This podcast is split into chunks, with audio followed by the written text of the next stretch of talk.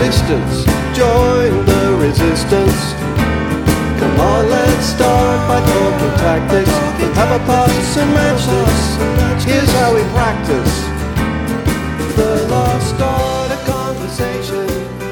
David Hey everybody, welcome to Pop Culture Continuum. This is John Elliott, And this is Patrick Riccardi. and this is episode 57, and we're doing. MASH versus MASH versus Fargo versus Fargo. Oh, are we actually doing the movies? I didn't even know about that.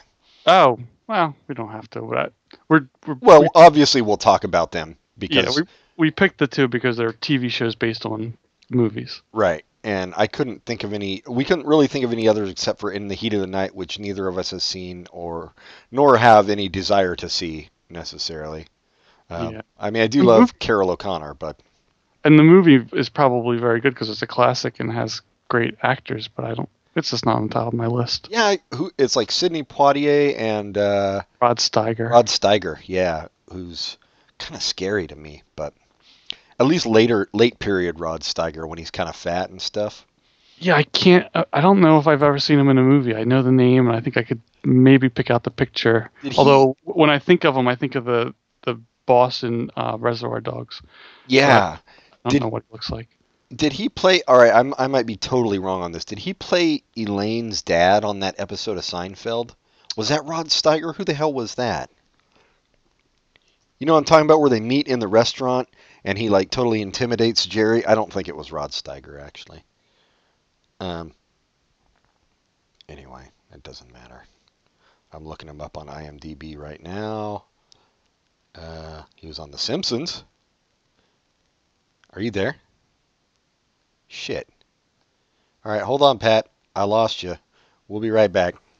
Anyway, we were talking about uh, Rod Steiger. It was actually Lawrence Tierney who was on uh, Seinfeld. I remember. Who also was the boss in in uh, Reservoir Dogs. So we both mistake mistook him for the same person. Yeah. Who it also turned out was up for the role and on the waterfront, but turned it down for Rod Steiger. And uh, well, and Lawrence Tierney also appeared on The Simpsons, as did Rod Steiger. So that's in the same episode playing the same character. yeah, yeah. Uh, Bart Simpson. Crazy. The uh yeah but there's there's like some of those actors like those older actors who i feel like if i had met them would have scared the shit out of me both of those guys rod steiger and lawrence tierney like when they were older and and like robert mitchum probably would have Yeah. uh i've actually heard gene hackman is kind of scary Really, I, I I don't know why I find that surprising. yeah i, He's I kind heard of a sweet guy. who knows? It was uh, there. I was reading something about like the Royal Tenenbaums, and and uh, he was very intimidating to a lot of people on there, and because he would just be like, "Nope, fuck that," or whatever. Uh, yeah, And- I can see that. I can see that. I, I've read interviews with him where he's like, "I'm done," and he'll come back and do something. And he, I think the fact that he's done and just doing it means he can just do whatever he wants because hey, I was supposed to be done. I'm coming back as a favor to you. Right. I think he is actually. I think that uh, Moosewood movie with uh, Ray Romano finally uh, put him over the edge. Yeah, which is, is makes sense. That was a pretty terrible movie. It was terrible, but he. Uh, it's not like he hasn't done terrible movies in the past. no, like, that's true. It's too bad he he made that his last movie. Yeah, it's true. Welcome to Mooseport was his actual last movie. He's like he's done nothing. He's got nothing on IMDb since then. I've seen the conversation, which I guess would be most his most critically acclaimed role. That or uh, the French Connection, maybe. I don't know if I've seen that. I I I might have, but I'm not sure about it. It's pretty good. Um, it? but so is the conversation. Oh yeah, the conversation's really interesting, and it, and I watched accidentally watched a later movie that kind of played off of that, and it was a terrible movie, but I thought it was interesting that they actually name checked, not na- na- the kind of. It was, as if Blowout char- with John Travolta. No, it was a Will Smith, um, Joint. paramo- yeah, pa- paranoid movie like the conversation. And uh, Gene Hackman kind of played the same character older. Oh, oh, And I- that's unfortunate. and I watched that movie in the theater, and I didn't know what it was before it started, because I wanted to go. I wanted to see the Star Wars trailer before Phantom Menace.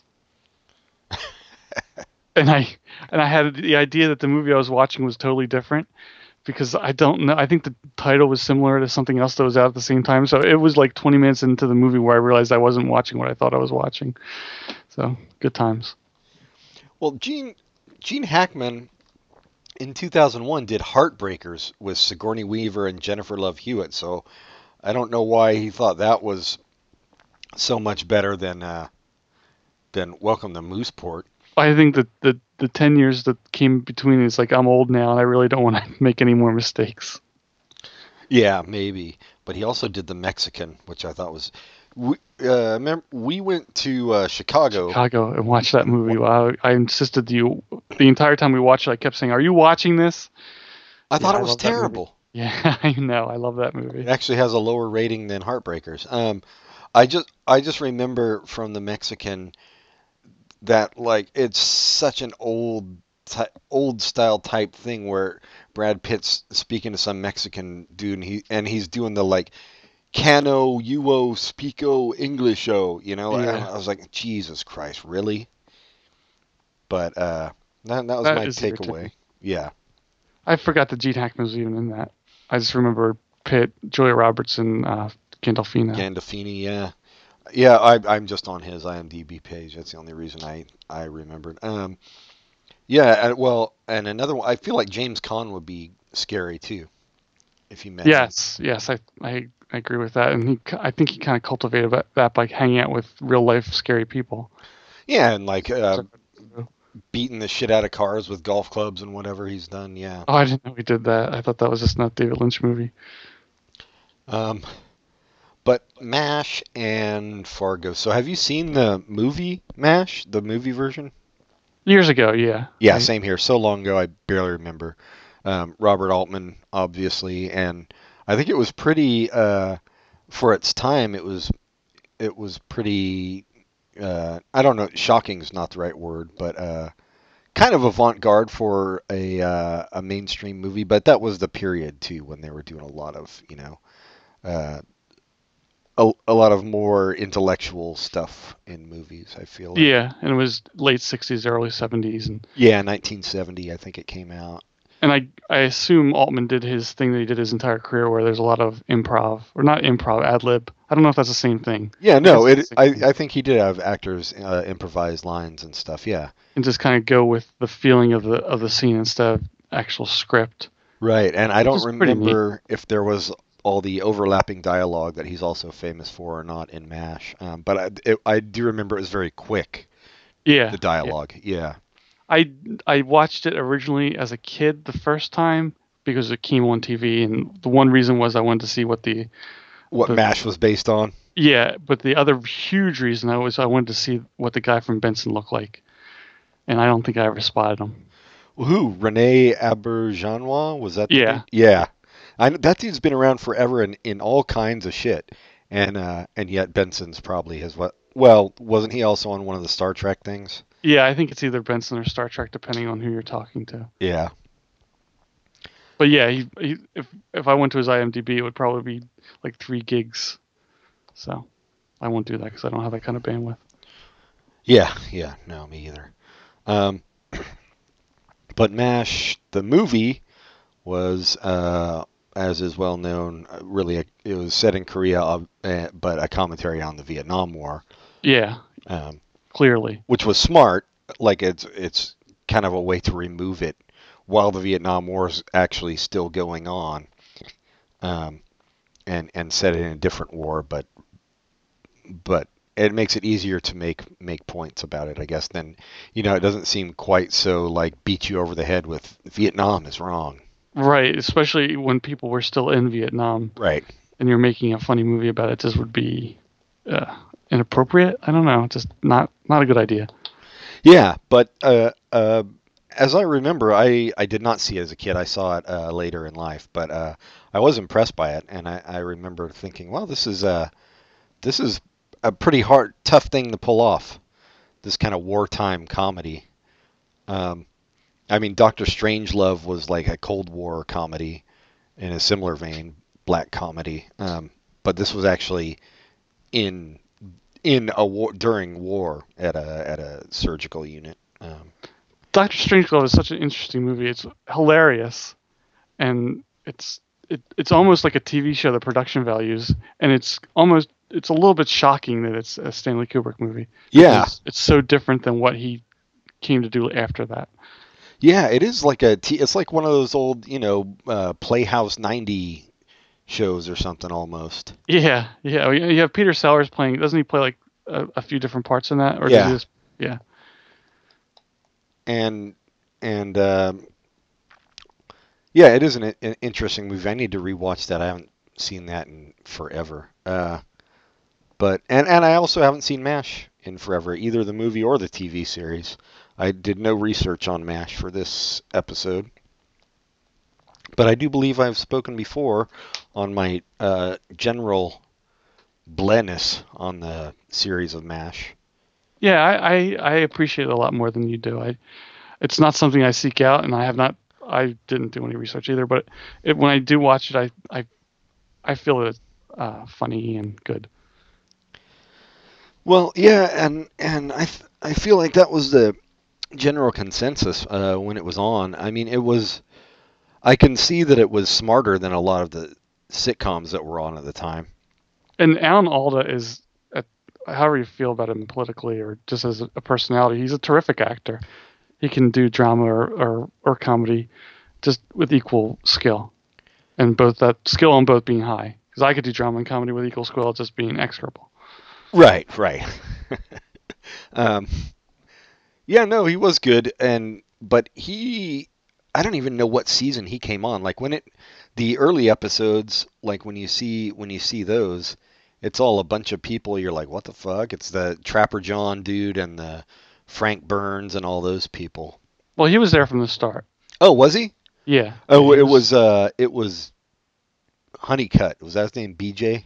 Yeah, he's the Who one that came on later. Yeah. Okay. And but he, uh, by the end of the show, it, it was the Alan Alda's show. He was writing half the episodes, directing half the episodes. His dad played his father on the show. I think the, the he had best friends on the show. So it was it was definitely it became more and more as the show ran his show, and How- that bugs a lot of people because it came more less of a slapstick show and more overtly political, Yeah. Well. and not necessarily Vietnam because Vietnam was long gone, but just anti, I don't know, just political. Yeah. Very uh, liberal.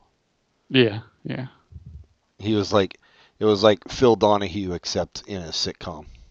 Exactly, and, and what's really kind of weird is he was a, a huge womanizer as the show started, and eventually he became the sensitive guy that didn't, didn't want to be a womanizer, but that was the basis of the character, so they couldn't go away from that. Right. They kind of kind of try to have it both ways by the time the show was ending.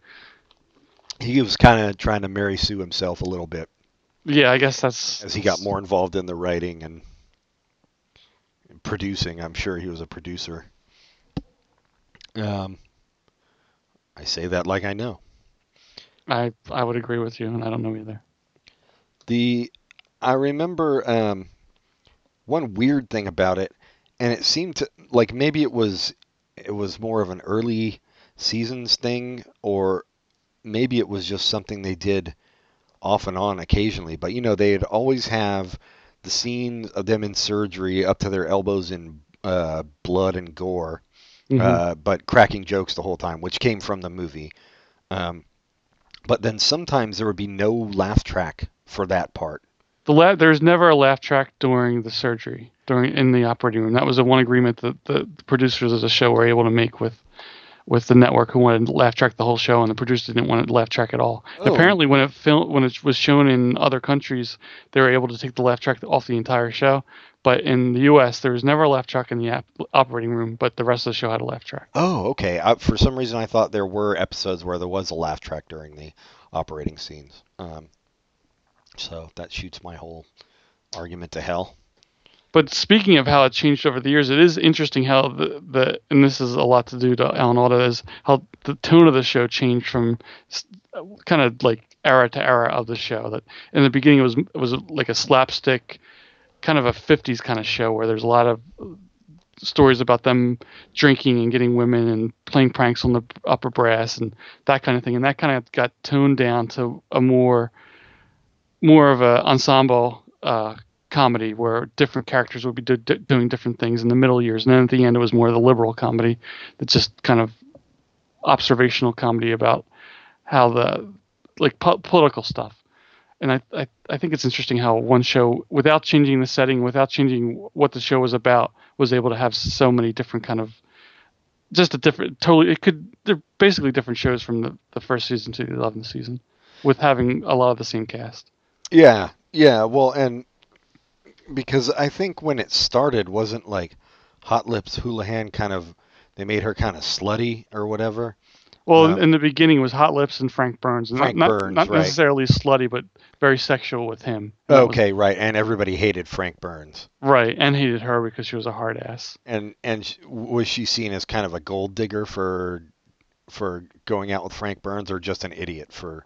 i think just an idiot just Okay. an idiot and yeah and but they, I, I think it was it was very kind of misogynistic the way she was looked down upon because she was having sex with a married man That's think what that I was. Yeah, that's what I was trying to get at with the sluttiness. I wasn't making that uh, a value judgment. I was using slutty in the as as a misogynistic kind of Yeah, term. Yeah, yeah. yeah.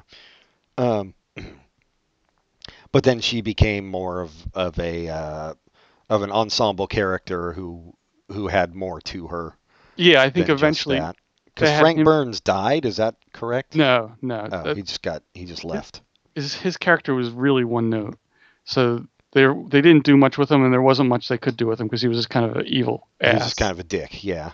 and there was no other side to him. And she broke up with him and got married to someone else, and there was he was just a bitter person for most of the season, and he just left the show. And the the story he had was he went he left he went AWOL, got sent back to the states, and became a doctor at a VA hospital. So he left the war and ended on his feet, very happy. Um, so he left the show. That's the other interesting thing about the show. How many people left, and the show was still able to go on without any problems. The Oh, Honey- yeah. Like Trapper John. yeah, Trapper John Although- left. He obviously went on um, to be uh, gain about 500 pounds and a beard and lose all his hair and, and become a doctor in Los Angeles. Yeah, well, I didn't know that's where that show was set, but yes, I don't know that it was either. Trapper John M.D. And uh, but the there was a character who died. The, the, the I forget his name, McLean Stevenson, who left to do f some terrible show where he was Harry Blake, Henry Blake. Henry Blake, and I forget the name of the show, like the Hatfields and the McCoys, something like that. That's why he left. Anyway, he left the show and died when he left, so there was no coming back for him. Yeah, was it like a helicopter crash or something? Yeah, Yeah. Um, And they, he was replaced with Sherman Potter, Harry Morgan, and uh, I guess all this doesn't matter. But it, I just think it's interesting how they were able to replace all these actors and still have a really popular show I with it. But I think that's the thing they did well, unlike Bewitched, is they replaced these characters with totally different characters. Yeah, well, which is a probably a good thing in the case of like Frank Burns, who, Yeah, like you said, yeah. was so one-dimensional. Um, yeah, they replaced him with Winchester, who was a snobby guy, but who also also had a heart. Like he didn't. There was still the the conflict between the other roommates, but it wasn't total conflict. Winchester was David Ogden Stiers. Steers was it? Yeah, But yeah, he was a good character. He was, he, yeah, it- he he was like a trust fund baby, um, set down in the middle of a war. yeah, yeah. Uh, yeah, And I- don't forget Klinger, which might be the worst part of the show. It's so uh, it so would not fly today. Klinger's character. yeah, it was. I mean, even at the time, it was not especially funny. I can't imagine to adults, but it was there and stupid.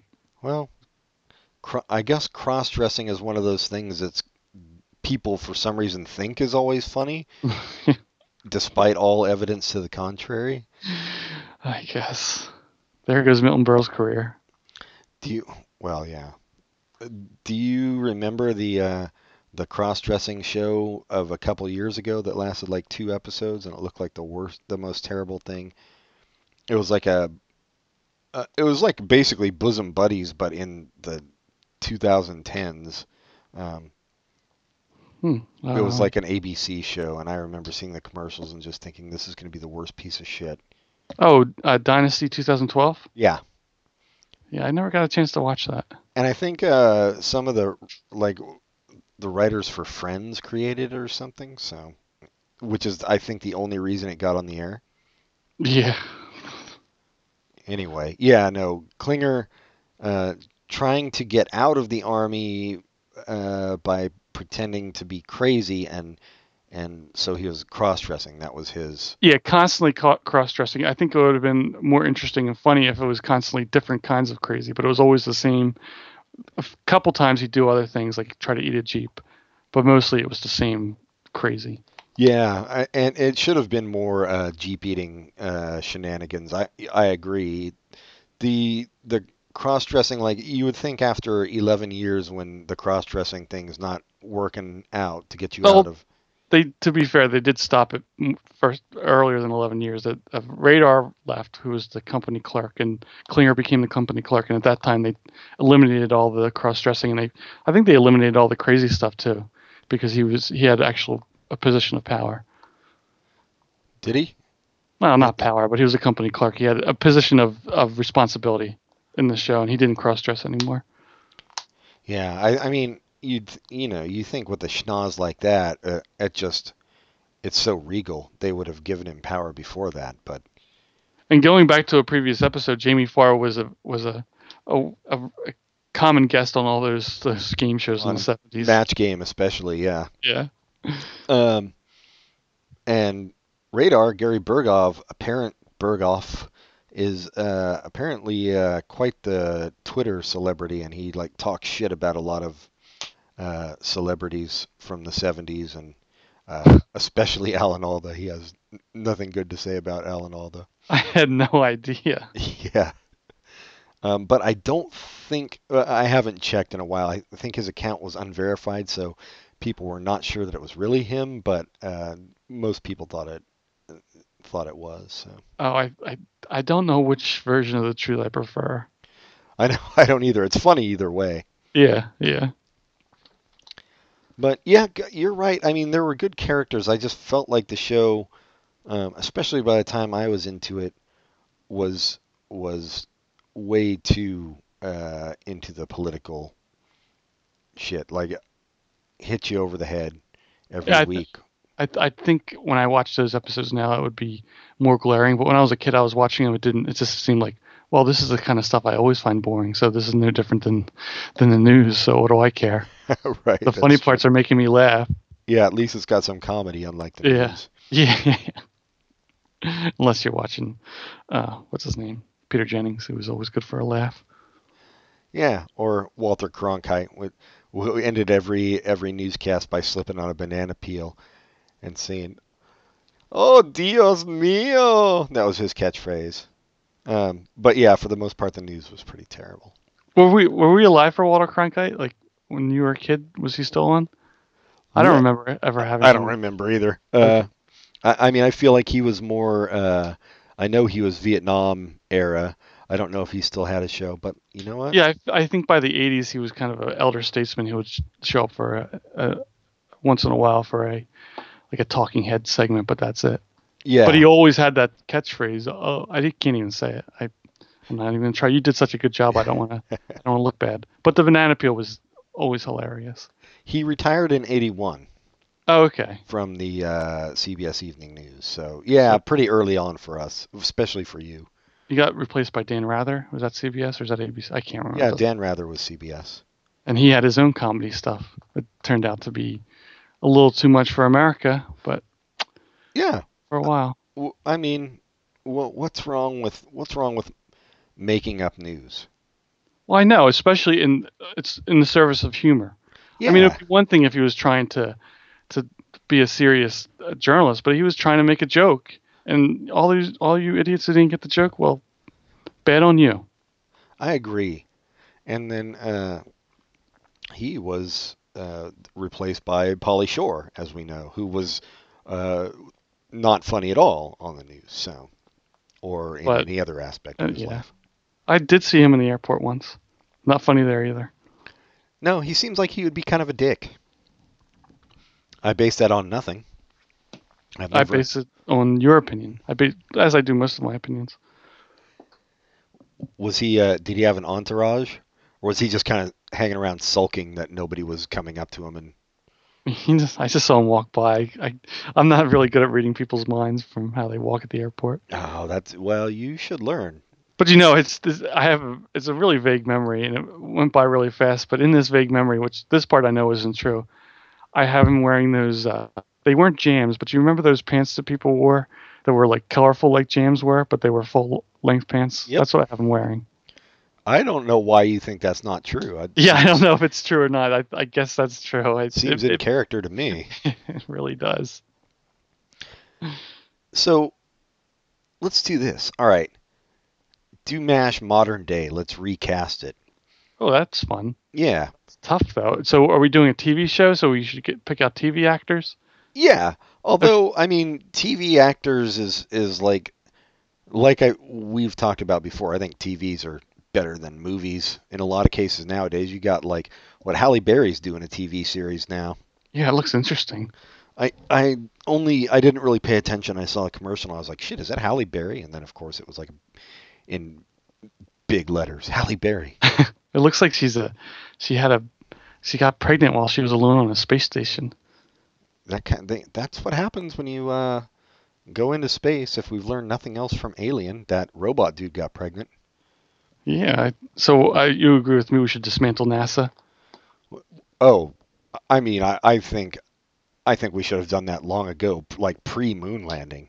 And all the money that go goes into space tra- uh, travel, we should do into exploring the bottom of the sea, where the real secrets of the universe lie.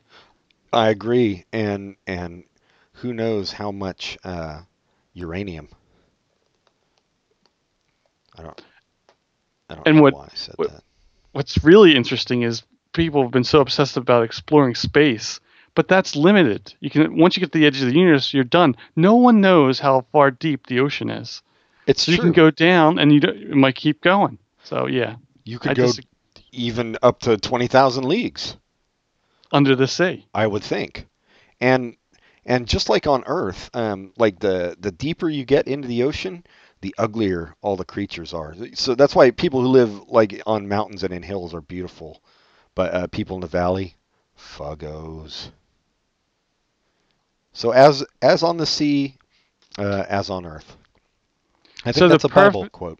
So perfect looking people live on the moon, on the dark side, because that's the highest point of Earth, the moon. They do, and and it's on the dark side because uh, if we actually ever could see them, like with telescopes, um, it we wouldn't be able to stand their beauty, and we'd go. Well, of course, we'd all have insane. instant orgasms just by seeing them, Right, right.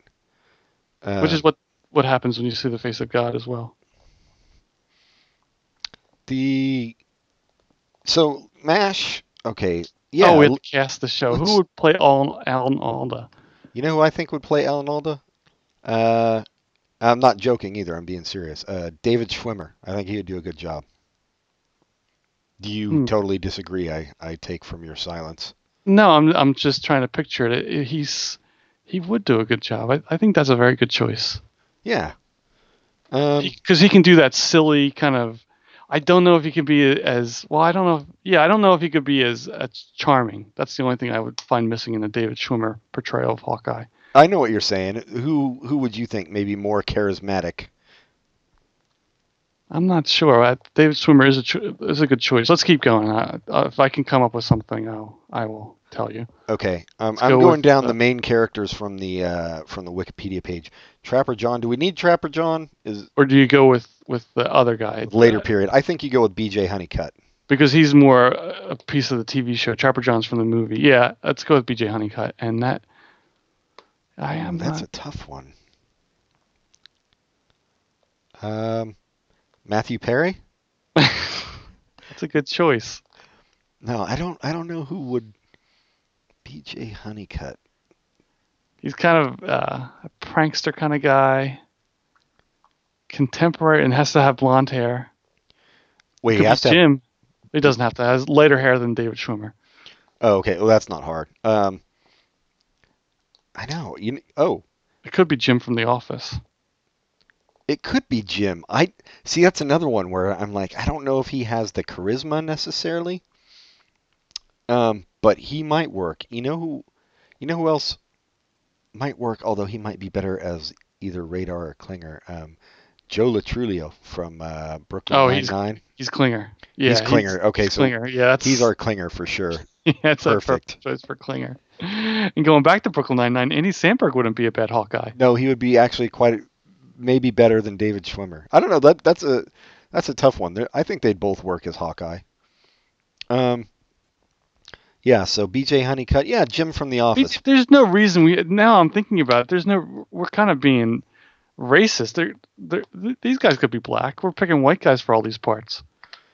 No, it's true. Uh, well, I'm also just thinking of the the original characters and and trying to think of like personality wise.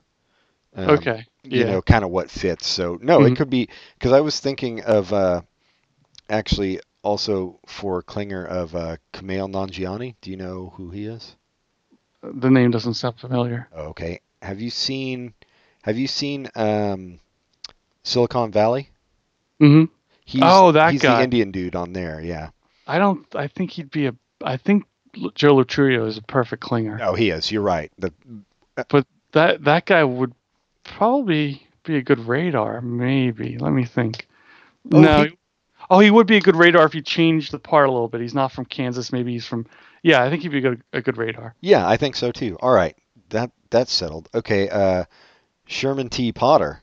That's a tough one. I was just. I mean, this is not David Alan Grier. I've been watching that that terrible uh, bad teacher, and that the he plays a principal in that, and that's pretty much the same role. Oh, is it? I haven't seen it at all, but I'll go along with that. David David Alan Grier. That's pretty good. Uh, no, I could totally see that. Yeah, that's a good one. Uh, f- we don't need Frank Burns, right? Are we? Yeah, we'll go with uh, David Ogden. What's the Winchester? Yeah, Winchester. And that's a tough one. or do you Winchester have- is a tough one. So who plays that kind of role well? Like kind of like uh, I mean, all I can think of is Mr. Bel- Belvedere, but uh, well, there's got to be he's about the same age as David Ogden Stiers, so Yeah, there's got to be something, somebody more current who could do that. Um, so okay, wait, we've got, we've got Schwimmer, uh, Jim from The Office, uh, Kumail Nanjiani as Radar, hmm David Alan Grier as Potter, yes. uh, and who who else did? Oh, Oh, and Joe Lo Truglio, of course, as Klinger. And uh, I think we could just because Amy Poehler is awesome, we can put her as Hot Lips. Yep, Amy Poehler is Hot Lips for sure. And this is the later Hot Lips, not the the Not the, the un, the wha- badly written uh, char- version of the character. right the the uh, We Hate Women version. Yes. Um. All right. So wait, who are we on now? Oh, oh, Winchester. Winchester. Man, that's that's a tough one. Um, and you got to, you know, who might be good at that? Just because I like him and I think he could probably pull off. Oh, I have a perfect person. I can't wait to hear who you say because I was going to say J.K. Simmons, Well, but that's really good, but my I think my person's better. Andrew Daly. I think that's his name. The guy from the that's on Comedy Bang Bang a lot. The blonde Andy. Daly. Oh Andy- hell yeah, yeah, he Yeah. would be perfect. No, he's better. Andy, all right, Andy Daly is Winchester. Yeah, he, and he's got that look too. So Yeah.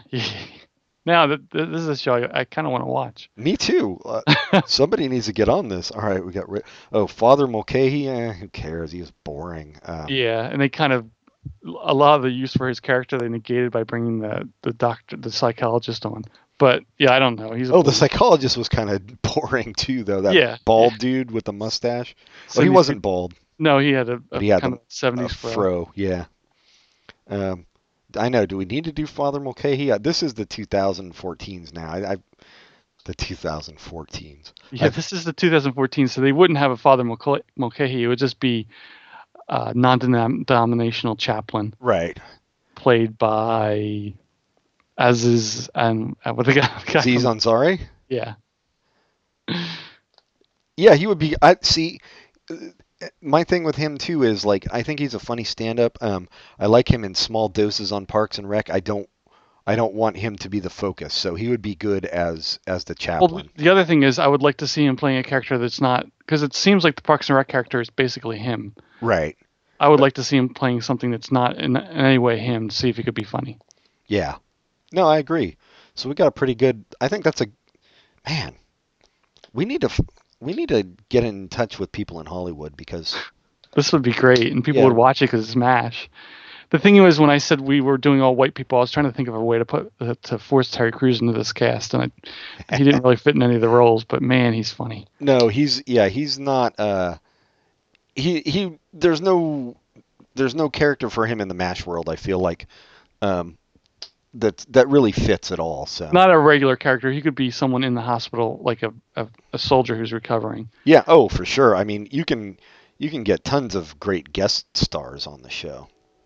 I'm, I'm looking at uh at right now. Um, sorry, what what is what is this recurring characters? And I don't remember most of these. So I, I like uh, Nurse Kelly, Igor Straminsky, I I remember Igor.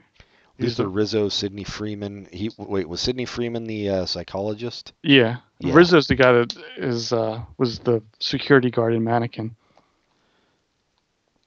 Oh, not the character, the actor. yeah, yeah. Uh, Sam Flagg, Spear Chucker Jones. That was that was the unfortunately named black What? character who only appeared in the first season. You gotta be fucking shitting me. They had a character named Spear Chucker Jones. Who I believe comes from the movie. I mean, then- it- In the movie, I could see it, you know, being being a commentary. but I think But they when you put that on real- a TV show, you're yeah, it, it only lasted one year and then he was gone. yeah. Um, there's Ugly John. No idea. Yeah. Okay, so forget it. I think we've got our cast. Yeah, yeah. And I the the only one I'm like not super sure about is Schwimmer, but I think I think given the opportunity he could do something with it. Yeah, it's the charming part's the only the only part that is missing with him. But and then, like you said, Sandberg has the same problem. Yeah. No, no, you're saying Jim has the same problem, but Sandberg would have the same problem. There's, yeah, Alan Alda is a one of a kind kind of guy. Sorry, Yeah, Difficult role to cast. Um Clooney could do it. Clooney yeah, Clooney could do it. Um but he's oh, not, you know who could do it? John Hamm. He's just finishing his show. He's oh, ready. No shit, John Hamm could Oh, that's he was, he'd be perfect. that's better than Schwimmer. John Hamm. And he's a funny dude. Yep. So, all right, John Hamm. Even better. We this is the perfect cast. This is this is a show I'll watch. I can't wait. I'm watching it in my head right now. Um, Laugh track or no laugh track? no laugh track. Even better. Gotta be no laugh track. Of course, in the original Mash, Mash they had. I, I, I, I don't know what origin, uh, what country he's from, or I mean, his uh, ethnicity. I, he could have been Chinese, could have been Japanese, but he played uh, like ten different Korean characters. I don't remember the actor's name, but they had the same guy playing all these different characters. Rod Steiger. Um, I think it was Lawrence Turney. Oh, I always get them mixed up. Um, I think we're actually done with Mash. We didn't even. I, I can't believe we talked about MASH for this long. I well, The whole point of this episode was to talk about Fargo, and I'm kind of impressed we had so much to say about MASH. well, the fact that most of our Mash discussion was taken up by us making up a new version of Mash, I think helped. Um, well, all right. Let's. You want to take a quick break and we'll get into Fargo. That sounds good to me. All right.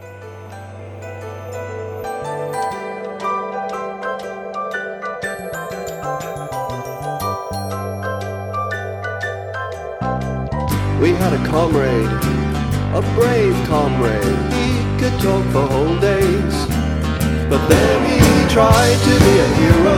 Tried talking about Shamiro to wearing earphones. He almost died for conversation. Hallucinations, good vibrations. Van Dyke Parks, Greyhound racing, steeple chasing. The Reformation, transubstantiation, Bram Stoker's creation, the land of the Thracians, and right back to the start. It's gonna take some time and patience, And we're back, and we have some amendments to our MASH casting. We thought of some better. We're sorry that we're the original topic is bleeding into the second half of the show. I'm not sorry at all. You can all, uh, you know what you can do. You We get are this for free. Um, so for instead of Jim from The Office for BJ Honeycutt, Adam Scott. Which is perfect. Perfect. I, don't know why we didn't think of it originally. John thought of it, and that's yeah, there's nothing better. And Pat instead of thought of for Hot Lips Houlihan. instead of Amy Poehler, Jessica St. Clair, who's really really funny, and we've talked about her before on the on the podcast because she's on uh, Comedy Bang Bang. Yeah. Uh, this is this is gold in a bottle, dude. Yeah, let, uh, let's get this made. Much like uh, Mountain Dew.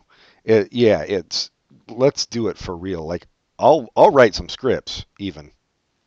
Even. uh, but yeah, that that's perfect. We we obviously need to be working at networks, uh, as we said millions of times.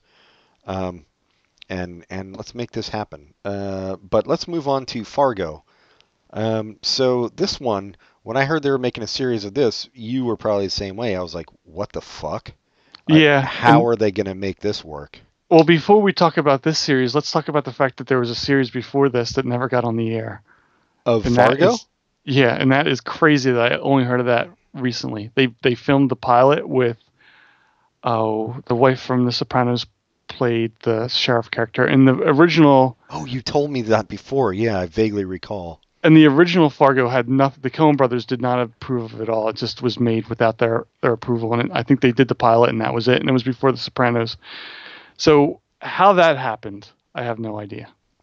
Well, that's too bad. I mean, the the script was probably shit, um, which is why I didn't get on the air. But Edie Falco, I could totally picture in the in the uh, role of the of Marge.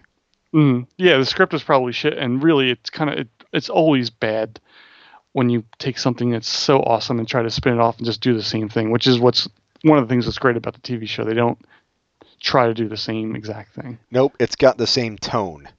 Yes. They they maintain the tone, but it's otherwise it's its own thing, which is awesome. So we're only about halfway through the show at this point, Right. I, And- six episodes I think have aired as we're recording this. So and I think there's a plan for maybe 12 or 10. I'm not sure which. Uh, but whatever. Yeah, 10. But um, so we might get some spoilers. You- You don't think that's a big deal, do you? no, I don't. I don't ever care about spoilers. I feel like if people are listening, Yeah. uh, they they kind of expect to have spoilers. So So the the only parts of the show I haven't enjoyed is when they get too close to the original movie. Not in not in tone, I'm fine with that, but when they get too close to plot of the original movie, like the past couple episodes, they show that the money from the original movie or money similar to it had, was found by Oliver Platt's character, and I thought that was a little cheesy. wait, the money. Wait, the money wasn't fa- the money was found by some dude who was stuck with his. Are you talking about the money in the snow? Like that was that dude with his wife in the car? That was Oliver Platt. That was a flashback to when he was young. No shit, I didn't get that at all. Yeah, and that's why that's when he kept hearing you have to return the money. That's what the he thought God was telling him that wasn't your money to take. You have to return that. Well, I'm a fucking idiot. I thought this was uh the ransom money that he was paying Uh huh. uh for for the uh the blackmailing. I thought he had stuck it out there and then some other dude had just come along and randomly found it. Well, that was that happened. I mean, he didn't he didn't bury the money. T- oh, so you're thinking that was like a I- flash forward? Yeah, I thought it was exactly. That's exactly what I thought. Yes.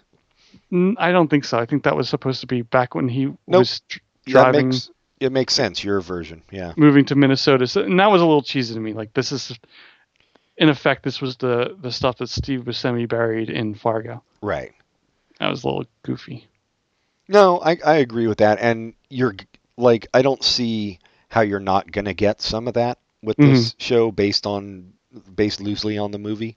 Right, but to have it like such a big part of the, the, the this character's life was just I didn't like that. I don't know the fact that he had the, the ice scraper hanging on his wall as like a a a, a statue, A memento. a memento. Yeah. Yeah. He said, "What did you think that was hanging on the wall for?" I had no idea, dude. I thought the dude was just goofy. and he he is. But the we should talk about the actors. You mentioned Oliver Platt. Yes. Um, He's very good in the show. I've I've always been a fan of his. I I think he does good work when he has a chance to. yeah, he's always good. Um, he he kind of like for a while he was part of that. Well, I don't even know if he was part of it, but you know what was that? I don't know. There was some shitty movie with about people coming back from the dead uh, with Julia Roberts and I don't know Kevin Bacon and I think Oliver Platt was in it. Oh, uh, sleepers. Yeah, and I think that was, a, and maybe he wasn't even in that, and I'm I'm just conflating it with something else. But I remember him being like one of those Yeah. young Hollywood dudes, but but uh, he was not, you know, he was not matinee idol looking, um, which is why I think he's actually gone farther. I mean, they he obviously got cast because of his acting skills rather than, you know, say Julia Roberts or or Kiefer Sutherland at the time or whatever. Well, you know, right now I'm in my little virtual reality headset looking at uh, Oliver Platt's mantle, and I don't see any Oscars. No, no Oscars for Oliver. But Julia Roberts, there's ten. Yeah, yeah. Julia Roberts has ten. Kiefer Sutherland, uh, thirteen. I think Hmm. Kevin Bacon, um, at what fifty-seven. Well, that's just because of that game. Yeah, that's true. They give him one for everyone who's ever been in a movie with him. Yeah, yeah. For all the degrees, he gets he gets one. Um, and weirdly, he also gets he's got a couple for um, costuming. But whatever. Yeah, Oh, no, no Oliver he's- Plant. He's this generation's Betsy Ross. Anyway, let's get back to the cast. I apologize. Yeah, uh, Billy Bob the- Thornton, also Bob Thornton, an Academy Award good. winner, I think. I think he won for Sling Blade. Or I think he did too, at least for writing, maybe. Um, Mhm. Very good in this. very, very good. Yeah. Obviously, kind of a crazy motherfucker um, in real life, but it it works. I don't get the deal with his haircut, but whatever, it fits the character. I don't. What, what's wrong with his haircut? I mean, I don't even notice. I guess. Oh, you well, you need to pay attention because it's pretty uh, it's pretty heinous. Okay, it's just that it's bad, Yeah, yeah, it's a really bad haircut, and I, and then he kind of changes it when he's a pastor, so he he knows it's a bad haircut. right. And I at first I thought maybe this was set in the past, Oh, and it, yeah, Um, but but recently we've found that it is not, or at least I realized it recently because they made some mention of, of the year, um, and it's it's current or fairly current. This is all taking place. Uh, Colin Hanks is good. I mean, he plays kind of the nebbishy cop role well. yeah. The the cop who does, never wanted to be a cop. That's, Right. That's a character I don't think I've ever seen before.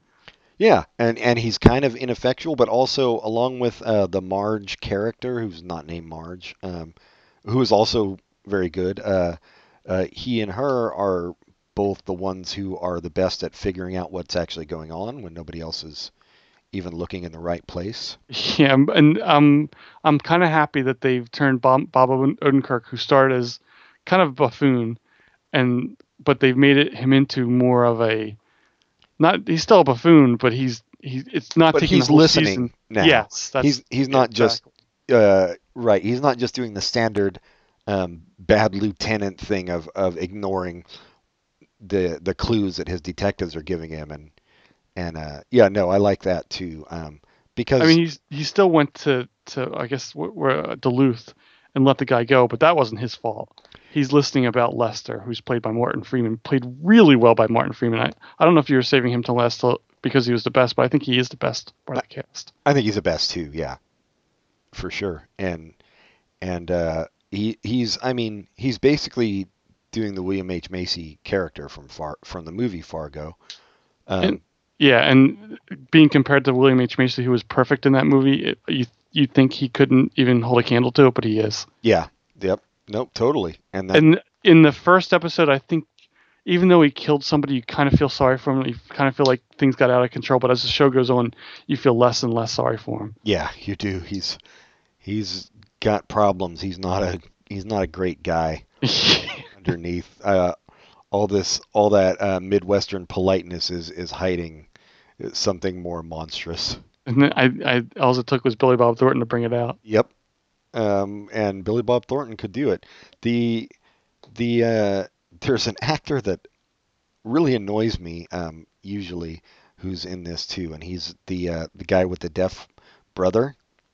Oh, they're I didn't realize they're brothers. Adam Adam Goldberg. Adam Goldberg. Uh, he's just a little too weird and and creepy. Um, and that I mean I think that's just like uh, a personal thing the way he affects me. oh, Like I don't think he's bad in the role, mhm.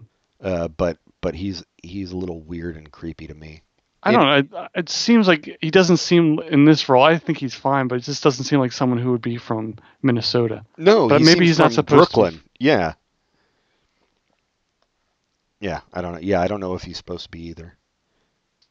Um, but yeah, really, really good cast, and and I'm very impressed about the way they've managed to make it. Uh, for the most part, its own story, uh, just extremely loosely based on Fargo, rather than. Tr- well, well, how could you do the movie of Fargo and redo it as a series? Like you, you would have to stretch it out so far it wouldn't make any sense. Yeah, it'd be idiotic. Yeah. I thought the the first episode. I haven't noticed it as much in the first in the, the the episodes since then, but the first episode I thought was filmed really cinematically. It was it was like it was framed interestingly. It was uh, neat cinema, cinematography. I haven't noticed as much since then, but I, I really noticed that in the first episode.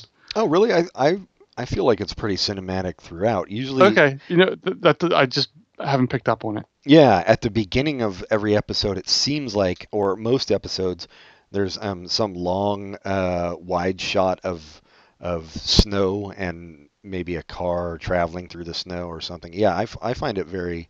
I mean, it's not uh, it's not as as nice to look at and as well framed, say, as Mad Men, but I, I still find it uh, very cinematic. Yeah. And uh, It's interesting that every episode's been written by the same guy.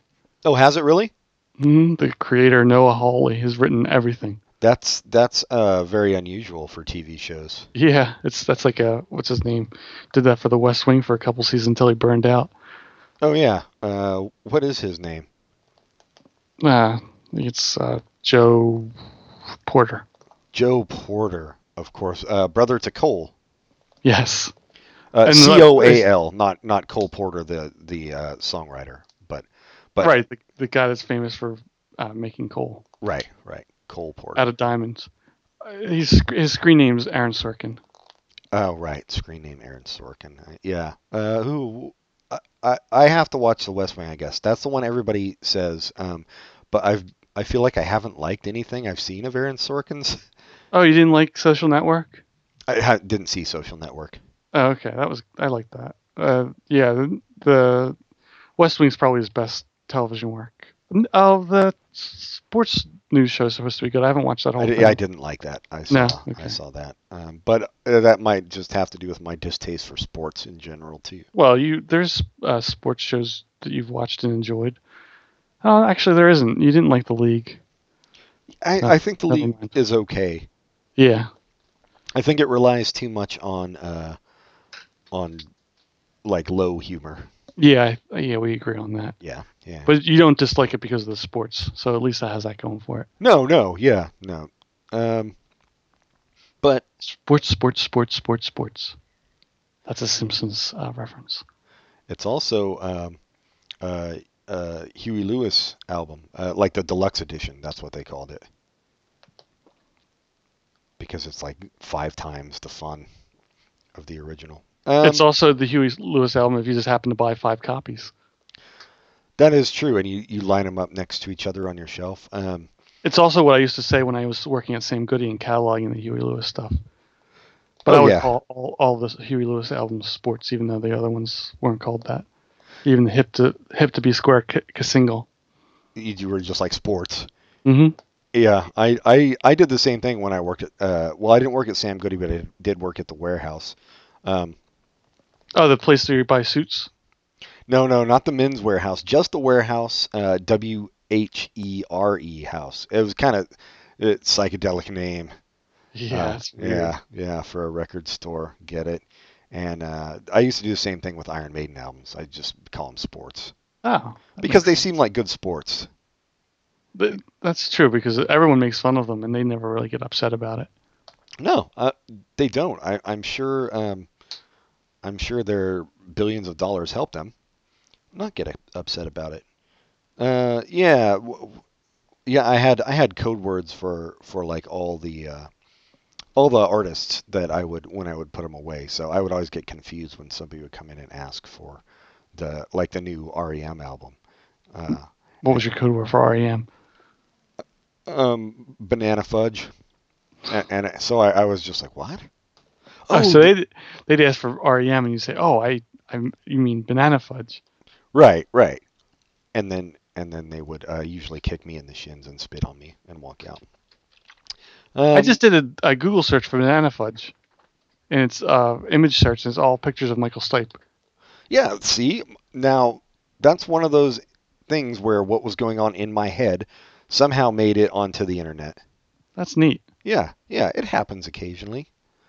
Um, I I mean, I don't even want to tell you to uh, look up gummy bears because you don't want to know. You don't want to know what that's code for. Um, I have to admit something. yeah. I've never worked for Sam Goody. Oh, I've never worked for the warehouse either. Oh man. But I did I did like tell customers when they came in, I would like I would pretend that I worked there Oh, that's and that's be like, "You want the new Banana Fudge album? It's pretty awesome." Um Yeah, Fargo I think I think really works better than I was expecting it to. The the TV show. I, I agree. I, I don't think it's better than it has any right to be. It is. I didn't have uh, all that high hopes, even though, even though uh, the cast I knew uh, would would be decent at least, um, and they're better than decent on the show. Um, but it's it's just such it's so tricky of a thing to pull off. But but the creator has managed to make it work so far for six episodes at least, which is no small feat.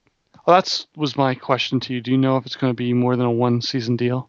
I don't know. I don't see how it can be. I think um, unless they just change the story up and Yeah, change up the I, characters, I, yeah, I think it has to be just a one season deal. because it seems like everything's heading for badness. Like there's a lot of. It's a very uh, tension-filled show hmm where where you're just like, oh shit, shit's going down. How are they gonna get out of this? And do you want them to get out of it? Because they're pretty sh- terrible people. Yeah, well, yeah, you don't want them to get. You want to see how Molly and Colin Hanks are going to save the day, or at least uh, mitigate the bad things from happening. I mean, the the Billy Bob Thornton's character is just so. Not only is he he's he's just a uh, chaos personified. He just wants bad things to happen all around him. He's at staying at that hotel, and he has the the kid working for the hot- hotel put sugar in his boss's tank. His boss's tank for no reason that helps him in any way. Right. He's he's close to a sociopath. I mean, he's he's pretty pretty much got the thousand yard stare going most of the time, um, and he doesn't seem to feel anything about uh, murder and mayhem. But Yeah. then he's he's also like you're, you said, kind of like uh, kind of a prankster in a way, but in an evil way. Right, right. So basically, all his joy comes from uh, sadism. So yeah, no, it's a he's a good character. It's a really good show, uh, surprisingly, and I uh, I recommend it. I don't really have a lot to say about it more. I wonder if I mean I guess there's no reason for them to do it, but it would be kind of interesting to have cameos from the original show. That would be the kind of thing that would annoy me, but it also make me happy. So I don't know Kinda which cool. way Yeah, which way I lean, but it would be really neat just to see Steve Buscemi in a Yep. scene. Steve Buscemi in anything. Yeah, I agree. Uh, Even that uh, that creepy I don't even know what he is like. Eastern European looking dude that worked with Steve Buscemi, who's Yeah. also on Seinfeld, who's who's also a master of just like creepiness and weirdness. What was he on Seinfeld? I didn't know he was on Seinfeld. Uh, he played like the dude who was the electrician to help George get the Frogger. Oh wow, Yeah, N- never put that together. That's funny. yeah, but he's a fucking weirdo. Um, and but much more of a genuine weirdo, I feel like, than Adam Goldberg. Oh, the actor. You're not just talking about the character from Fargo, but the actor. no, but the actual actor, yeah. and it- maybe I'm projecting, but yeah, uh, I don't know. You, and they did. It's neat that they had like just small references to the movie in the show. Not not references, but the fact that the sheriff's wife was pregnant. It's like, oh, this is a little. uh uh This not. I just just It's a like a- parallel. Yeah, it's like a little, it's like an homage, but it's not any kind of overt, make you groan type of, Right. oh, Jesus. Yeah, if Molly were pregnant in this show, it would be kind of goofy. But the the the the head guy's wife makes sense. Right. And I was very shocked. I mean, I know this is the setting up things in the first episode, but I was shocked that he he died. Oh, me too. I I expected him to be uh, like one of the main guys in it. So- Yeah, yeah, yeah. I didn't expect Bob Odenkirk to have such a big part either. I guess he should because he's famous, but I didn't. And he's very good in it.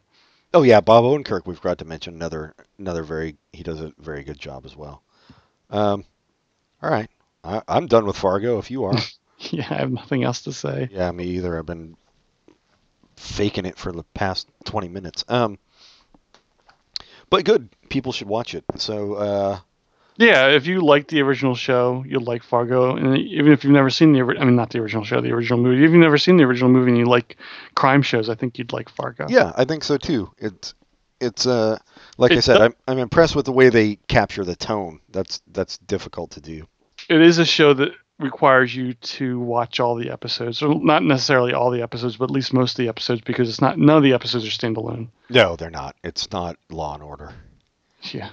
Um, all right. Uh, recommendations? I do you have one? I do. I'm actually gonna. I actually mentioned it earlier, but uh, Silicon Valley. I'm gonna recommend HBO show.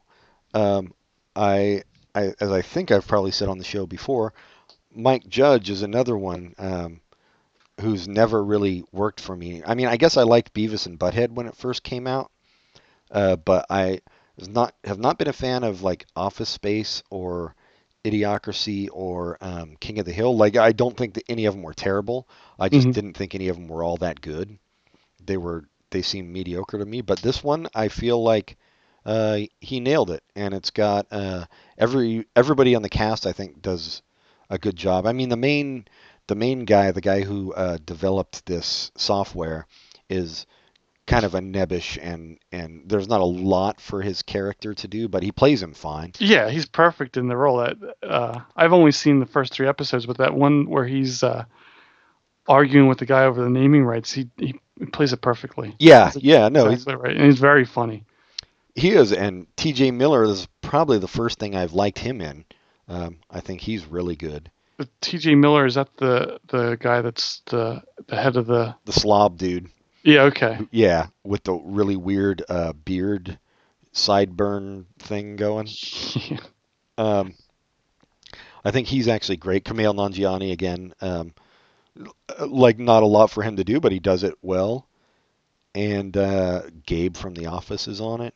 the Gabe from The Office might be my, my favorite part of the show. He's, He's- really funny in it. He's really good. Uh, and who else is on it that I was? the guy from uh, whose name I forget from Freaks and Geeks. Yeah, Martin Starr. That's who I was Martin thinking. Starr. Who kind of plays the same character he played on Party Down, and Yeah, I just completely disaffected, and he's like a Satan worshiper. And I don't especially care for him in this show because it, is the same character he's done so many times, and I know he can be funnier than that. But whatever. But yeah, I think he's fine. Um, so yeah, that's my recommendation. And uh, and I'm I'd agree with that. That's a fun show. I was surprised by how good it was. I and but I do like Mike Judge. So, but the thing is, it, for me so far, it hasn't been like laugh out loud funny as much as just amusing. Oh, There's I- yeah, one I've- scene at each episode that I've la- I mean, the, the last episode I watched, there's only one scene I really laughed out loud at. I can see that, but I have laughed at lou- out loud at every episode, which is That's is a that's a- big deal for me. so. Yeah, yeah. The the I I don't know if you remember the episode where he's coming. The guy with the naming rights is coming over, and uh, somebody says, "Just say your name." It human. Oh, Gabe says, "Just say your name." It humanizes you, so he's not going to beat you. So they're all repeating their name, and it is so funny. yeah, it was great. The the thing that doesn't make me laugh is just kind of amuses me is there is a character in that show who is the the money man, and uh, he he kind of acts like he has Asperger's. Asperger's just- dude. Yeah, yeah. He's the like the big, I guess, kind of Steve Jobs type person or whatever, or whatever. He's a he's a billionaire. Yeah, the, the the angel investor. He so far he hasn't been especially funny. Just kind of interesting. No, I agree. It's a little it's a little too much into the Asperger's Yeah, thing yeah. with him. Um, but uh, okay, So- yeah, that's mine. My recommendation has a little bit in common with yours because Gabe from The Office is in it. It is a show called Playing House. It's on I think USA or TBS, one of those kind of networks, and it's really funny and has uh, Joy Sinclair and Lena Jessica Parham. Sinclair. Jessica. I don't know why I keep saying Jessica St. Clair and Lennon Parham. Oh, it's their And- new show. It's actually good. Yeah, yeah, it's very funny. So it's it's a stupid setup. Uh, the Len- Lennon Parham is pregnant and her husband was cheating online, and Jess- Jessica St. Clair quits her high pressure job to come and help her have the baby. And stupid setup, funny show. Gabe plays Lennon Parham's brother, and he's funny in it. And laugh track or no? No laugh track. Oh, good. Thank God. All right, I'm, I'm going to check that out then. Playing it- House. it's had had some good. Zach Woods is is uh, Gabe's name, so now I'll remember.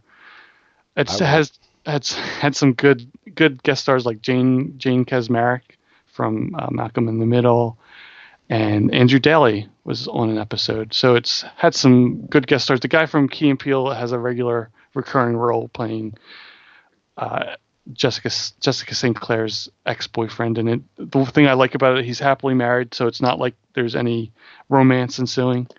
So it's just he's just a, a character in the show. Nice. And oh, another guest star was the guy from Thirty Rock who was played the writer uh, that always got made fun of. And he Lutz. was Lutz. Lutz was on it. Yeah. Oh, cool. I'm gonna good. I'm gonna check that out. I'm looking for something new to watch. So, uh, playing house. Playing House. Yeah. All right. I, Well, uh, I'm done. I'm done. All right. Uh, do the spiel. I can't think right now. Oh, right. Like us on Facebook. Tell your friends to listen to the show and like us on Facebook and enjoy the show. Uh, write to us at popculturecontinuum at gmail.com if you have any questions, comments, or would like to appear on the show with us, or would just like us to stop doing the show. And what was the last thing we like people to do? Oh, rate us highly on iTunes. Yeah, just give us some stars on iTunes. You don't have to write a review. No, yeah, no, no review. Review is is definitely welcome if you'd like to write us a a, pra- a review of great praise. But if you don't want to, just click the star, five stars or six stars or ten stars. Yeah, yeah. Uh, no reviews is good reviews. That's that's what uh, Gary Gnu used to say. So, um, yeah. All right. Well then, until next time, uh, we haven't we haven't figured out our next episode yet, but the REM episodes will be starting soon. So uh, until next time, goodbye, everybody. Goodbye.